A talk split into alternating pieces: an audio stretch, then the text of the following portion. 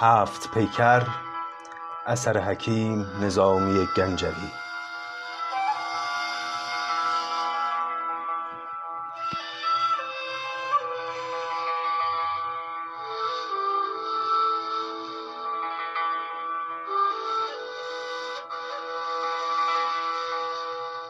قسمت نهم.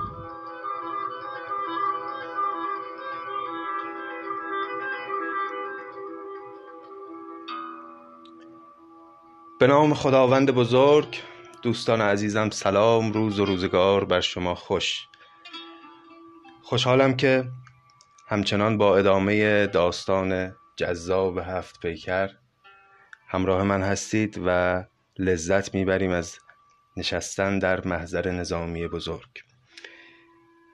خاطرتون هست که قصه به اونجا رسید که روز شنبه بهرام رفت به گنبد سیاه رنگ و نشست پای افسانه گفتن دختر پادشاه اقلیم اول و او هم یک قصه ای براش گفت اون قصه شهر سیاه پوشان که قصه ای بود بسیار رازآلود و می‌تونیم بگیم نمادین که خب شنیدیم و خواندیم و به پایان رسید. اما حالا رسیدیم به جایی که بهرام روز یک شنبه می‌خواد بره به گنبد زرد رنگ و بنشین پای افسانه گفتن دومین دختر یا به عبارتی دختر پادشاه اقلیم دوم.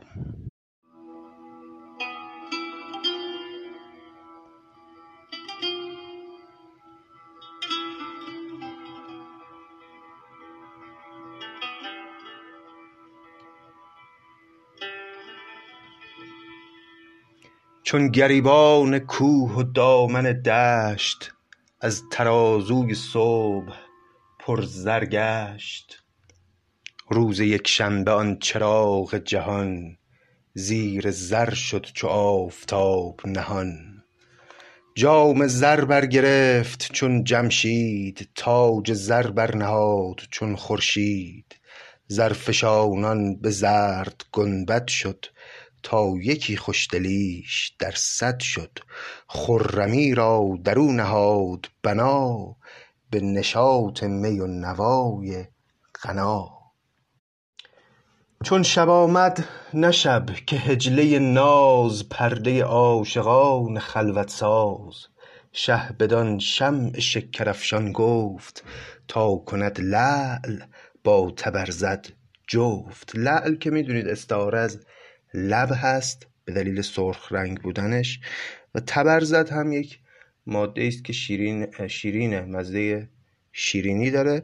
پس وقتی میگه کند لعل را با تبرزد جفت یعنی این لبهای خودش رو آغشته بکنه به سخنان شیرین یعنی شروع کنه به قصه گفتن.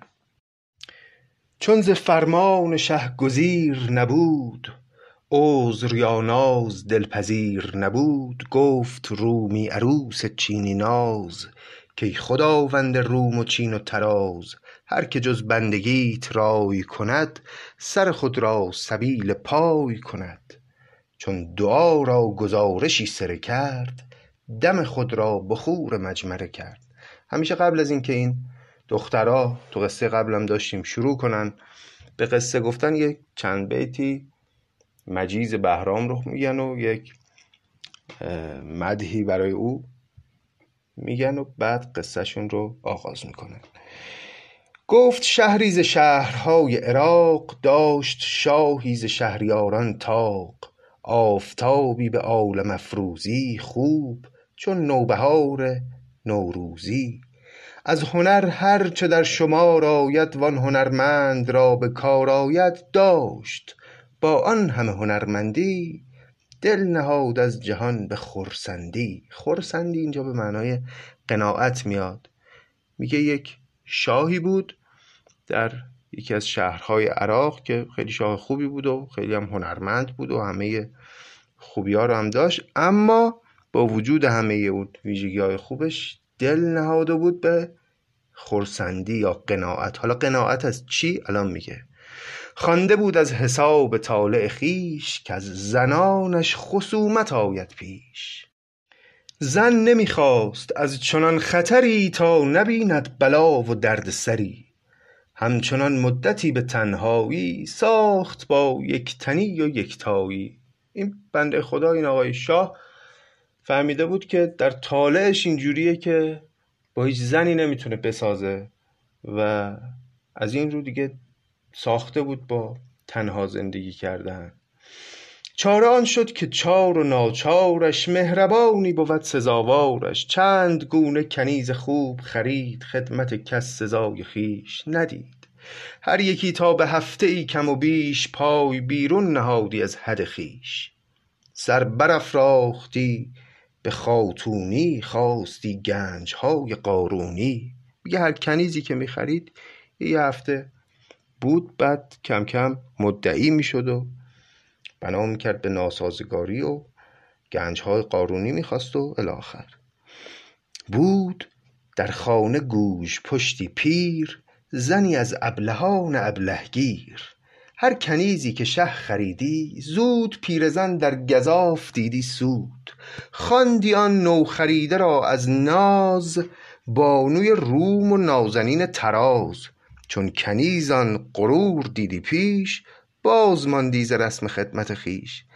پس علت این ماجرا معلوم شد یک پیرزنی در دم و دستگاه این جناب شاه بود که این پیرزنه برای اینکه کسی خیلی سر بلند نکنه میونه زنان حرمسرا میومد هر زنی که وارد می‌شد رو انقدر تو گوشش میدمید می‌گفت تو بانوی چین و نازنین ترازی تو خیلی زیبایی. تو خیلی همه چی تمومی که زود این زن مغرور می‌شد و اون رسم خدمتی که باید برای شاه انجام بده رو فراموش می‌کرد و ادعاهای گذاف می‌کرد و از این رو شاه هم از او دل زده می‌شد.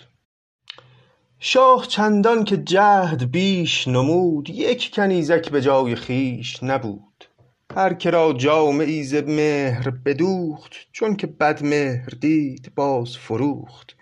شاه بس کز کنیزکان شد دور به کنیزک فروش شد مشهور.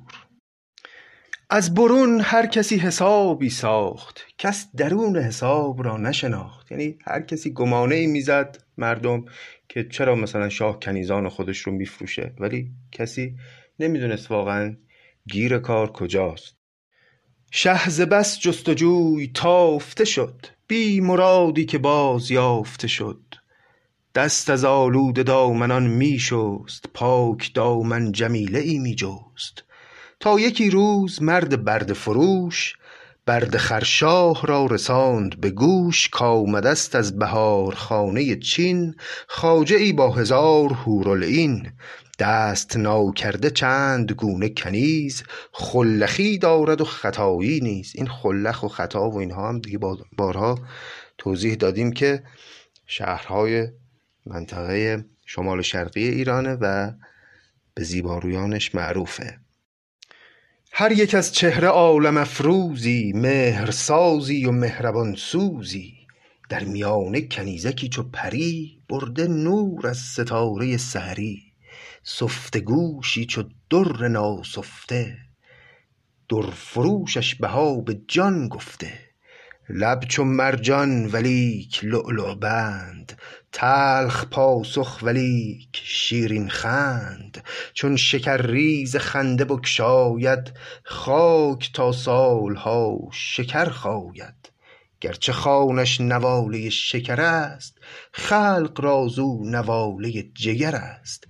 جگر از اون جایی که جگر رو محل داغ و درد می‌دونستن خیلی وقتا مجازن جگر رو نظامی به معنای خود درد و غم میاره. میگه اگرچه یه کنیزی داره این آقای برد فروشی که اومده از سمت چین که خیلی زیباست و از همه کنیزانش زیباتره و با همه این زیبایی که داره و شکر ریزی هایی که می‌کنه خلق رازو نواله جگر است. یعنی مردم از او به غیر از درد و غم چیزی نصیبشون نمیشه. من که این شغل را پذیره شدم زان رخ و زلف و خال خیره شدم. گر تو نیز آن جمال و دلبندی بنگری فارغم که بپسندی. شاه فرمود کآورد نخاس بردگان را به شاه برده شناس نخاس یعنی همون برده فروش. رفت و آورد و شاه در همه دید با فروشنده کرد گفت و شنید. گرچه هر یک به چهره ماهی بود آنکه نخاس گفت شاهی بود. زآنچه گوینده داده بود خبر خوبتر بود در پسند نظر. با فروشنده گفت شاه بگوی کاین کنیزک چگونه دارد خوی؟ گر بدو رغبتی کند رایم هر چه خواهی بها بیفزایم. خواجه چین گشاده کرد زبان گفت کاین نوش بخش نوش لبان جز یکی خوی زشت وآن نه نکوست کآرزوخواه را ندارد دوست. هر چه باید ز دلبری و جمال همه دارد چنانکه بینی حال. شاه به این فروشنده چینی گفت خب بگو ببینم این کنیزت که چشم منو گرفته اخلاقش چطوره؟ ایشون هم پاسخ داد که این غیر از یک اخلاق بد همه اخلاقای دیگهش خوبه همه ویژگی های خوبی که باید یک کنیز خیلی خوب داشته باشه رو داره. و اون اخلاق بد چیه؟ اینکه آرزو خواه را ندارد دوست. تو قصه قبلم دیدیم که آرزو اونجا هم بیشتر به معنای وصال تنی و جسمی به یک زن رو اونجا هم به آرزو اطلاق می‌شد بهش. اینجا معنی همینه. یعنی کسی که بخواد با او همخوابگی بکنه رو دوست نداره و از او دوری می‌کنه وگرنه اخلاقاش خیلی خوبه خیلی هم زیباست خیلی هم دلبره. هر که از من خرد به صد نازش بامدادان به من دهد بازش. کآورد وقت آرزوخواهی آرزوخواه را به جان کاهی. هر کسی از من میخرتش صبح میاره پس میده چون در زمان همخوابگی بیچاره می‌کنه طرف مقابلو بد پسند آمده است خوی کنیز. تو شنیدم که بد پسندی نیست او چنین و تو آنچنان. بگذار. سازگاری کجا بود در کار؟ گفت تو هم که خودت آدم بدپسندی هستی. هزار تا کنیز و دادی رفته. این هم که بدپسنده. خب طبیعیه که شما دوتا به هم سازگاری نخواهید داشت. از من او را خریده گیر به ناز داده گیرم چو دیگرانش باز. به که از بیع او بداری دست بینی آن دیگران که لایق هست. هر که طبعت بدو شود خشنود بی بها در حرم فرستش زود. شاه در هر که دید از آن پریان نامدش رغبتی چو مشتریان. جز پریچهره آن کنیز نخست در دلش هیچ نقش مهر نرست. ماند حیران در آن که چون سازد نرد با خام دست چون بازد. نه دلش می‌شد از کنیزک سیر نه ز عیبش همی خرید دلیر. عاقبت عشق سرگرایی کرد خاک در چشم کدخدایی کرد. سیم در پای سیم ساق کشید گنبد سیم را به سیم. خرید. خب یعنی چی؟ سیم در پای سیم ساق کشید. یعنی سکه سیم سیم به معنای نقره سکه سیم رو داد و اون کنیزک سیم ساق که ساقش مانند سیم سفید بود اون رو خرید. گنبد سیم را به سیم خرید. باز گنبد سیم استعاره از کنیزک و سیم دوم به معنای سکه نقره. وآن پریرو به زیر پرده شاه خدمت اهل پرده داشت نگاه. بود چون غنچه مهربان در پوست آشکارا ستیز و پنهان دوست. گرچه ستیزه آشکار داشت و سر گران نمی‌کرد برای همخوابگی اما در پنهانش و در نهادش خیلی مودب بود و خوب بود و دوست داشتنی بود. جز در خفت و خیز کآن در بست هیچ خدمت رها نکرد از دست. خانه داری و اعتماد سرای یک یک آورد مشفقانه به جای. گرچه شاهش چو سرو بالا داد او چو سایه به زیر پای افتاد. بالا به معنای جایگاه بالا اگرچه شاه خیلی به او احترام گذاشت و جایگاه بالایی داد اما او همیشه تواضع رو حفظ می‌کرد. گرچه شاهش چو سرو بالا داد او چو سایه به زیر پای افتاد. آمد آن پیرزن به دم دادن خامه خام را به خم دادن. بانگ برزد بر آن عجوزه خام کز کنیزیش نگذراند نام. همین که طبق معمول اون پیرزن اومد پیرزنی که در قصر شاه بود اومد که این کنیز رو هم مثل کنیزهای دیگه فریب بده و مغرورش کنه. فریاد زد سر پیرزن که آهای من چیزی بیشتر از یک کنیز نیستم. بی خود به من القاب درشت نسبت نده. بانگ برزد بر آن عجوزه خام از کنیزیش نگذراند نام. شاه از آن احتراز کو می ساخت غور دیگر کنیزکان بشناخت. پیرزن را ز خانه بیرون کرد با فسونگر نگر چه افسون کرد. پس به این ترتیب پیرزنه دستش رو شد و شاه از خونه بیرونش کرد. تا چنان شد به چشم شاه عزیز که شد از دوستی غلام کنیز. گرچه زان ترک دید عیاری همچنان کرد خویشتن داری تا شبی فرصت آنچنان افتاد کآتشی در دو مهربان افتاد. پای شه در کنار آن دلبند در خزیده میان خز و پرند. قلعه آن در آب کرده حصار و آتش منجنیق این بر کار. شاه چون گرم گشت از آتش تیز گفت با آن گل گلاب انگیز کای رطب دانه رسیده من. دیده جان و جان دیده من. سرو با قامتت گیاه فشی. طشت مه با تو آفتابه کشی. از تو یک نکته می کنم درخواست. کآنچه پرسم مرا بگویی راست. گر بود پاسخ تو راست عیار راست گردد مرا چو قد تو کار. وانگه از بهر این دل انگیزی کرد بر تازه گل شکرریزی. شاه بهش گفت یک سوال می‌خوام ازت بپرسم فقط خواهش می‌کنم که راستشو بگو. وانگه از بهر این دلانگیزی کرد بر تازه گل شکر ریزی بعدم شروع کرد نصیحت کردن و سخن گفتن براش و شروع کرد یه قصه ای رو براش گفتن که مگر با شنیدن این قصه کنیز بران بشه که حتما پاسخ راست رو به شاه بده و دروغ جواب نده. پس قصه ای که شاه برای کنیزک شروع کرد تعریف کردن بدین شکله. گفت وقتی چو زهره در تسدیس با سلیمان نشسته بود بلقیس. بودشان از جهان یکی فرزند. دست و پایش گشاده از پیوند. دست و پایش گشاده از پیوند یعنی فلج بود دست و پاهاش. اختیار دست و پاش دست خودش نبود. سلیمان و بلقیس که خب سلیمان پیامبر الهی و بلقیس هم که همسرشه نشسته بودن و یک بچه فلجی داشتن.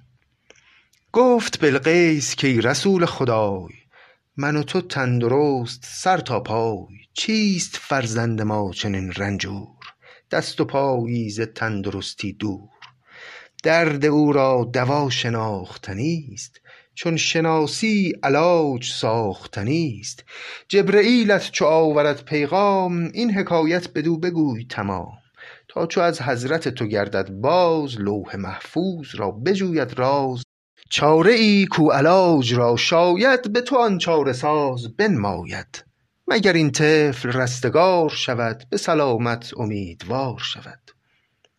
شد سلیمان بدان سخن خشنود روزکی چند منتظر می بود. چون که جبریل گشت هم نفسش باز گفت آنچه بود در هوسش. رفت آورد جبرییل درود از که از کردگار چرخ کبود گفت کین را دوا دو چیز آمد وان دو اندر جهان عزیز آمد. آنکه چون پیش تو نشیند جفت هر دو را راستی بباید گفت. آنچنان دان کز آن حکایت راست رنج این طفل برتواند خاست پس بلقیس به سلیمان گفت آقا جان شما که پیامبری یه بار که جبرئیل میاد اینجا پیشت بهش بگو بره لوح محفوظ رو بگرده ببینه چاره کار این فرزند فلج ما چیه چطور میشه دوایی براش پیدا کرد. جبرئیل اومد و سلیمان پرسید و جبرئیل رفت و پاسخ رو پیدا کرد و برگشت و گفت بله. چاره اینه که شما دو نفر جفت کنار هم بشینید و جز راست به هم دیگه نگید. اگر این اتفاق بیفته این بچه حالش خوب میشه. خواند بلقیس را سلیمان زود گفته جبرئیل باز نمود.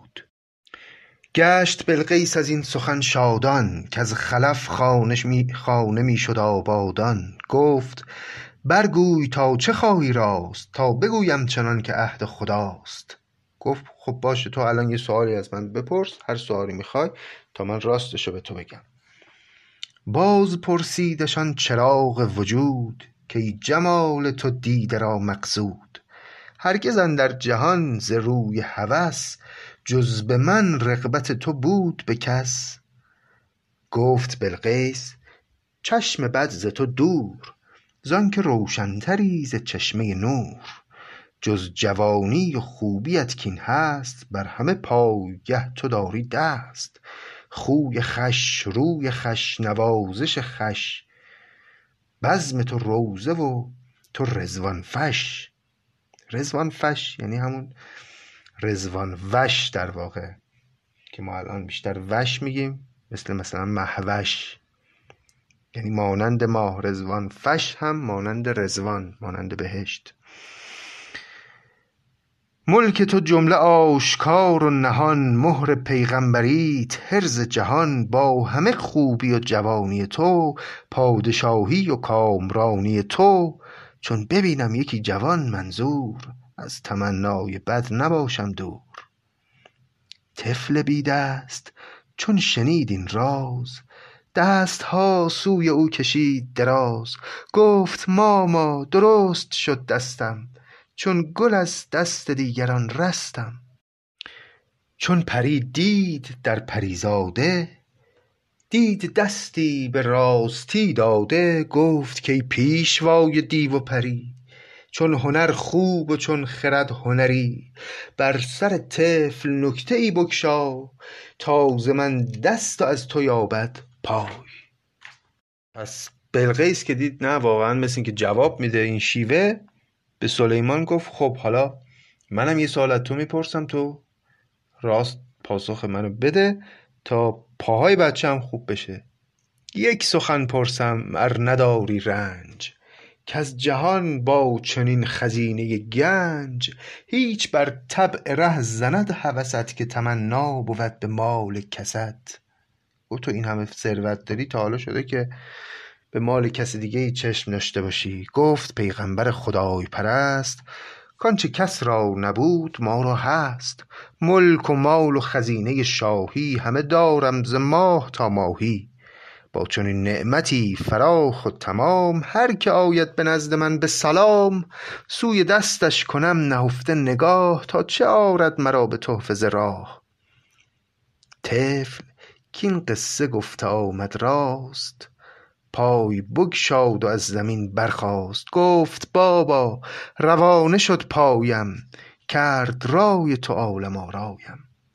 خب این قصه ای بود که جناب پادشاه برای کنیز خودش تعریف کرد و می‌خواست در واقع با این قصه اهمیت راستگویی رو به او متذکر بشه. راست گفتن چو در حریم خدای آفت از دست برد و رنج از پای به که ما نیز راستی سازیم تیر بر صید راست اندازیم. بازگو ای ز مهربانان فرد کز چه معنی شده است مهر تو سرد؟ من گرفتم که می‌خورم جگری در تو از دور می‌کنم نظری. تو بدین خوبی و پری چهری خو چرا کرده ای به بدمهری سرو نازنده پیش چشمه آب بهتر از راستی ندید جواب. گفت در نسل ناستوده ما هست یک خصلت آزموده ما. از زنان هر که دل به مرد سپرد چون به زادن رسید زاد و بمرد. مرد چون هر زنی که از ما زاد دل چگونه به مرگ شاید داد. در سر کام جان نشاید کرد زهر در انگبین نشاید خورد. بر من این جان از آن عزیزتر است که سپارم بدانچه زو خطر است. من که جان دوستم نه جانان دوست با تو از عیبه برگشادم پوست. عیبه اینجا همون به معنی راز هست. خلاصه گفت کنیز گفتش که راز این خوی و خصلت من اینه که در طایفه ما اینجوریه که همه خانوم ها وقتی که می‌خوان بچه به دنیا بیارن بچه رو به دنیا میارن و میمیرن. رو این حساب من نمی‌خوام با هیچ کسی ارتباطی داشته باشم که خدا نکنه بچه این وسط به دنیا بیاد و من جونم رو از دست بدم. رازش همینه. چون ز خان سرپوشم خواه بگذار خواه بفروشم. لیک من چون ضمیر ننهفتم با تو احوال خویشتن گفتم چشم دارم که شهریار جهان نکند نیز حال خویش نهان. کز کنیزان آفتاب جمال زود سیری چرا کند همه سال؟ گفت حالا من که راستشو به تو گفتم می‌خوای منو نگه دار می‌خوای منو بفروش. اما حالا که من رازم رو برات فاش کردم تو هم رازتو فاش کن. برای چی هیچ کنیزی رو نمی‌تونی نگه داری؟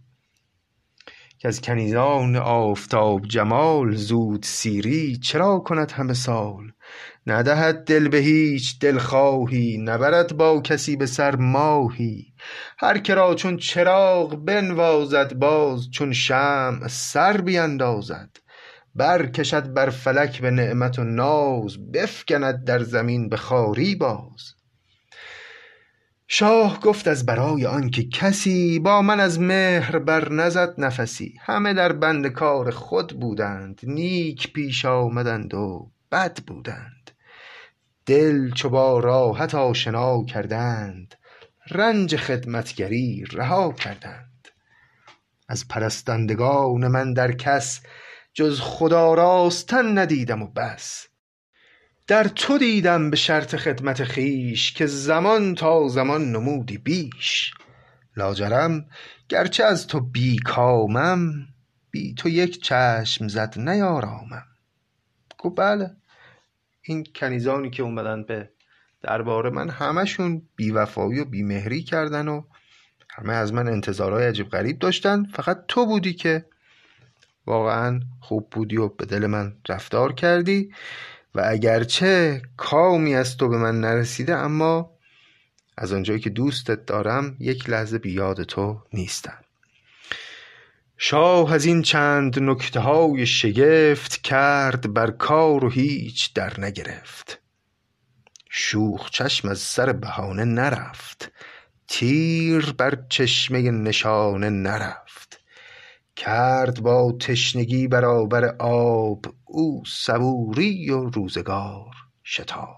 پس مدتی گذشت از این حرفا هم هرچی شاه برای کنیزش زد فایده ای نداشت و او دل به آرزوی پادشاه نداد و روزگاری هم به سر شد. پیرزن کان بت همایونش کرده بود از سرای بیرونش آگهی یافت از صبوری شاه که بدان آرزو نیابد راه. اون پیرزن قصه به گوشش رسید که بله ماجرا اینجوریه. این کنیزی که از خونه این پیرزن رو بیرون کرده خودش هنوز شاه رو به آرزو نرسونده و خلاصه در چنین وضعیتی قرار داره. ظاهرا خیلی پرایوسی هم نداشتن دیگه. خیلی در زندگی هاشون پادشاهان گذشته. گفت وقت است اگر به چارگری رقص دیوان برآورم به پری. رخنه در مهد آفتاب کنم قلعه ماه را خراب کنم. تا دیگر زخم هیچ تیر زنی نرسد بر کمان پیر زنی. با شه افسونگرانه خلوت خواست رفت و کرد آن فسون که باید راست. گفت اگر بایدت که کره خام زیر زین تو زود گردد رام کره رام کرده را دو سه بار پیش او زین کن و به رفق بخار. رایزانی که کره رام کنند توسنان را چنین لگام کنند. پس چی گفت این؟ پیرزن به پادشاه. البته سخنی که گفت یه خورده خب ممکنه به بانوان عزیز بر بخوره اما ما قبلا هم توضیح دادیم چند باری در طول داستان. دیگه سخن رو مکرر نکنیم اما خیلی خلاصه ارز کنم که به هر حال در دوران گذشته آنچه که برای ما امروز مسئله است و آنچه که برای ما امروز دغدغه است برای گذشتگان ما نبوده کما اینکه بسیار چیزهایی که به نظر ما امروز خیلی مهمه ممکنه در آینده هیچ اهمیتی نداشته باشه و بسیاری از چیزهایی که به نظر ما هیچ اهمیتی نداره ممکنه از نظر آیندگان خیلی قبیح بیاد که ما به اونها اهمیتی نمی‌دادیم بفرض اینجا هم پیرزن یک مثالی زد گفت یه کسی که می‌خواد یک کره ای رو خام بکنه رام بکنه میاد یک کره دیگر رو جلوی او زین می‌کنه و لگام بهش می‌زنه و سوارش میشه و اینها. اون وقت اون یکی کره که این صحنه ها رو می‌بینه در واقع رغبت پیدا می‌کنه که او هم بیاد و رام بشه. آخرم گفت که رایزانی که کره رام کنند توسنان را چنین لگام کنند. رایز هم یعنی همون پرورش دهنده اسب توسن هم که به معنای اسب وحشی. شاه را این فریب چست آمد. کلمه چست خب چند باری داشتیم در طول داستان فرصت نشده بگم. به معنای هم محکم و استوار هست هم به معنای زیبا و خوب. یعنی خیلی جاها به هر دو معنا همزمان اومده. مثلا یک امارت یک قصری رو میگن قصری است چست. یعنی هم محکم هم زیبا. اینجا هم میگه شاه را این فریب چست آمد. یعنی فریب خوب و محکمی به نظر اومد. نقشه خوبی به نظرش رسید. خشت این قالبش درست آمد. شوخ و رعنا خرید نوش. لبی مهر بازی کنی و بلعجبی. باشه از چابکی و دمسازی. صد معلق زدی به هر بازی. پس رفت یک کنیزی خرید که خیلی شوخ بود و رعنا بود و نوش لب بود و خلاصه خیلی هم شیطون بود. با شه از چابکی و دمسازی صد معلق زدی بر بازی. وقت بازی در آن فگندی شست. وقت حاجت بدین کشیدی دست. آن و این کدومن یه وقت بازی وقتی که شاه می‌خواست هم نشینی داشته باشه بازی و خنده و نشستی داشته باشه با همون کنیز اصلی که خیلی دوستش میداشت وقت رو میگذروند. اما وقت حاجت بدین کشیدی دست. در زمان اتفاقی غریزه خلاصه سراغ این یکی می‌رفت. ناز با آن نمود و با این خفت. جگر آنجا و گوهر اینجا سفت. رغبت آمد ز رشک آن خفتن. در ناسفته را به در سفتن. پس نقشه پیرزنه عملی شد و گرفت. از حسادت از رشک این در ناسفته گفتیم سفتن به معنای ساییدن و سوراخ کردن هست. حالا هر جایی به یکی از این دو معنا ممکنه بیاد. این در ناسفته هم رغبت پیدا کرد که سفته بشود. رغبت آمد ز رشک آن خفتن در ناسفته را به در سفتن.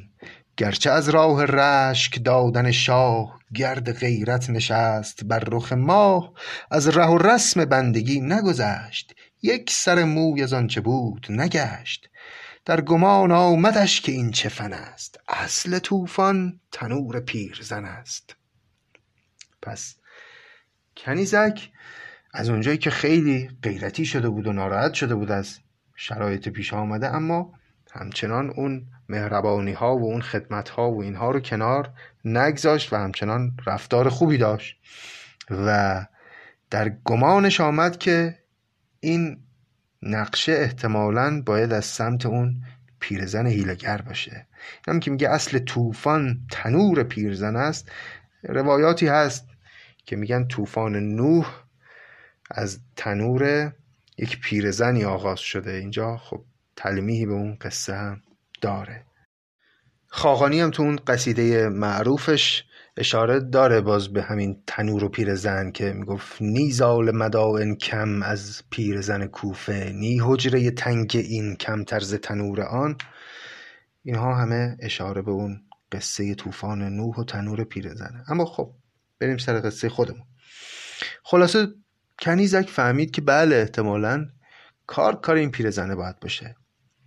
ساکنی پیشه کرد و صبر نمود. صبر در عاشقی ندارد سود. تا شبی خلوت آن همایون چهر فرصتی یافت با شه از سر مهر. گفت کای خسرو فرشته نهاد داور مملکت به دین و به داد. چون شدی راست گوی و راست نظر با من از راه راستی مگذر. تو که روز تو را زوال مباد شب تو جز شب وصال مباد. صبحوارم چو دادی اول نوش از چه گشتی چو شام سرکه فروش.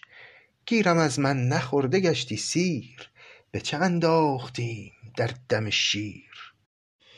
داشتی تا ز غصه جان نبرم اژدهایی برابر نظرم. کشتنم را چه در خورد ماری گر کشی هم به تیغ خود باری؟ به چنین ره که رهنمون بودت وین چنین بازی که فرمودت؟ پس گفتش که تو که اول انقدر با ما مهربان بودی و هوای ما رو داشتی چی شد که؟ اینطوری سرکه فروشی کردی خلاصه به ما و داشتی تا ز غصه جان نبرم اژدهایی برابر نظرم. یک رقیبی رو آوردی اینجا جلو چشم ما ما رو عذاب بدی. کی تو رو به این راه تشویق کرد؟ به خدا و به جان تو سوگند که از این قفل اگر گشایی بند قفل گنج گهر بیندازم با به افتاد شاه در سازم گفت به خدا قسم اگر که راز این ماجرا رو برای من فاش کنی و راستش رو بگی منم قفل گنج گهر بیاندازم با به افتاد شاه در سازم. یعنی همون کاری که تو بخوای برات انجام میدم. شاه از آنجا که بود در بندش چون که دید اعتماد سوگندش حال از آن ماه مهربان ننهفت. گفتنی و نگفتنی همه گفت. کآرزوی تو برفروخت مرا. آتشی در فگند سوخت مرا. سخت شد دردم از شکیبایی وز تنم دور شد توانایی. تا همان پیرزن دوا بشناخت پیرزن وارم از دوا بنواخت. پس راستشو گفت. آتش انگیختن به گرمی تو سختی بد برای نرمی تو. نشود آب جز به آتش گرم جز به آتش نگردد آهن نرم. اگه من این در واقع جفا رو با تو کردم برای اینکه بتونم در واقع اون آهن تو رو نرم بکنم. آتشی از تو بود در دل من پیرزن در میان دود افگن. چون شدی شمع وار با من راست دود دود افگن از میان برخاست. چند از این داستان طبع نواز گفت آن نازنین شنید به ناز. چون چنان دید ترک سوسن خوی راه دادش به سرو سوسن بوی بلبلی بر سریر غنچه نشست غنچه بشکفت و گشت بلبل مست. خلاصه کنیزک وقتی که دید که بله ماجرا اینجوری و شاه انقدر دوستش داره و این کارا رو هم کرده به خاطر خودش دیگه تصمیم گرفت که شاه رو به سمت خودش راه بده و دیگه این چند بیتی که نظامی اینجا میاره همه بر سبیل کنایه همون اتفاقی رو که شاه آرزوش رو داشت رو داره توضیح میده. بلبلی بر سریر قنچه نشست قنچه بشکفت و گشت. بلبل مست طوطی دید پرشکرخوانی بی مگس کرد شکرافشانی. یا طوطیی دید پرشکرخوانی بی مگس کرد شکرافشانی ماهی را در آبگیر افکند رطبی در میان شیر افکند. شه چو نقش را پرند گشاد قفل زرین ز درج قند گشاد دید گنجینه ای به زر در خورد. کردش از زیبهای زرین زرد. یا بهتر اینطور بخونیم که دید گنجینه ای به زر در خورد کردش از زیبهای زرین زرد. زردی است آنکه شادمانی از اوست. ذوق حلوای زعفرانی از اوست. آنچه بینی که زعفران زرد است؟ خنده بین زانکه زعفران خرد است. نور شمع از نقاب زردی تافت گاو موسی بها به زردی یافت. پس بدین ترتیب قصه دختر پادشاه اقلیم دوم برای بهرام تمام شد. قصه که البته قصه کوتاهی هم بود و برخلاف قصه قبلی که در انتها خیلی هیجان داشت و یه خوردم انسان رو به فکر فرو می برد این قصه خب خیلی قصه ساده تر کوتاه تر و آخرش هم که همه چیز به خوبی و خوشی به اتمام رسید و با یک بیت نظامی ماجرای روز یک شنبه رو به پایان میرسونه که شه چو این داستان شنید تمام در کنارش گرفت و خفت به کام. به این ترتیب روز یک شنبه هم که در گنبد زرد بهرام با دختر پادشاه اقلیم دوم که اونطور که داستان برمیاد دختر پادشاه روم باید باشه به پایان می‌رسه و باید ببینیم که روز سوم و روز دوشنبه بهرام به کدوم یکی از گنبدها به دستور شیده خواهد رفت و در اونجا چه قصه ای رو خواهد شنید. امیدوارم که از این بخش از هفت پیکر هم لذت برده باشید و شما رو به خدای مهربان میسپرم. مواظب خودتون باشید و خدا نگهدار.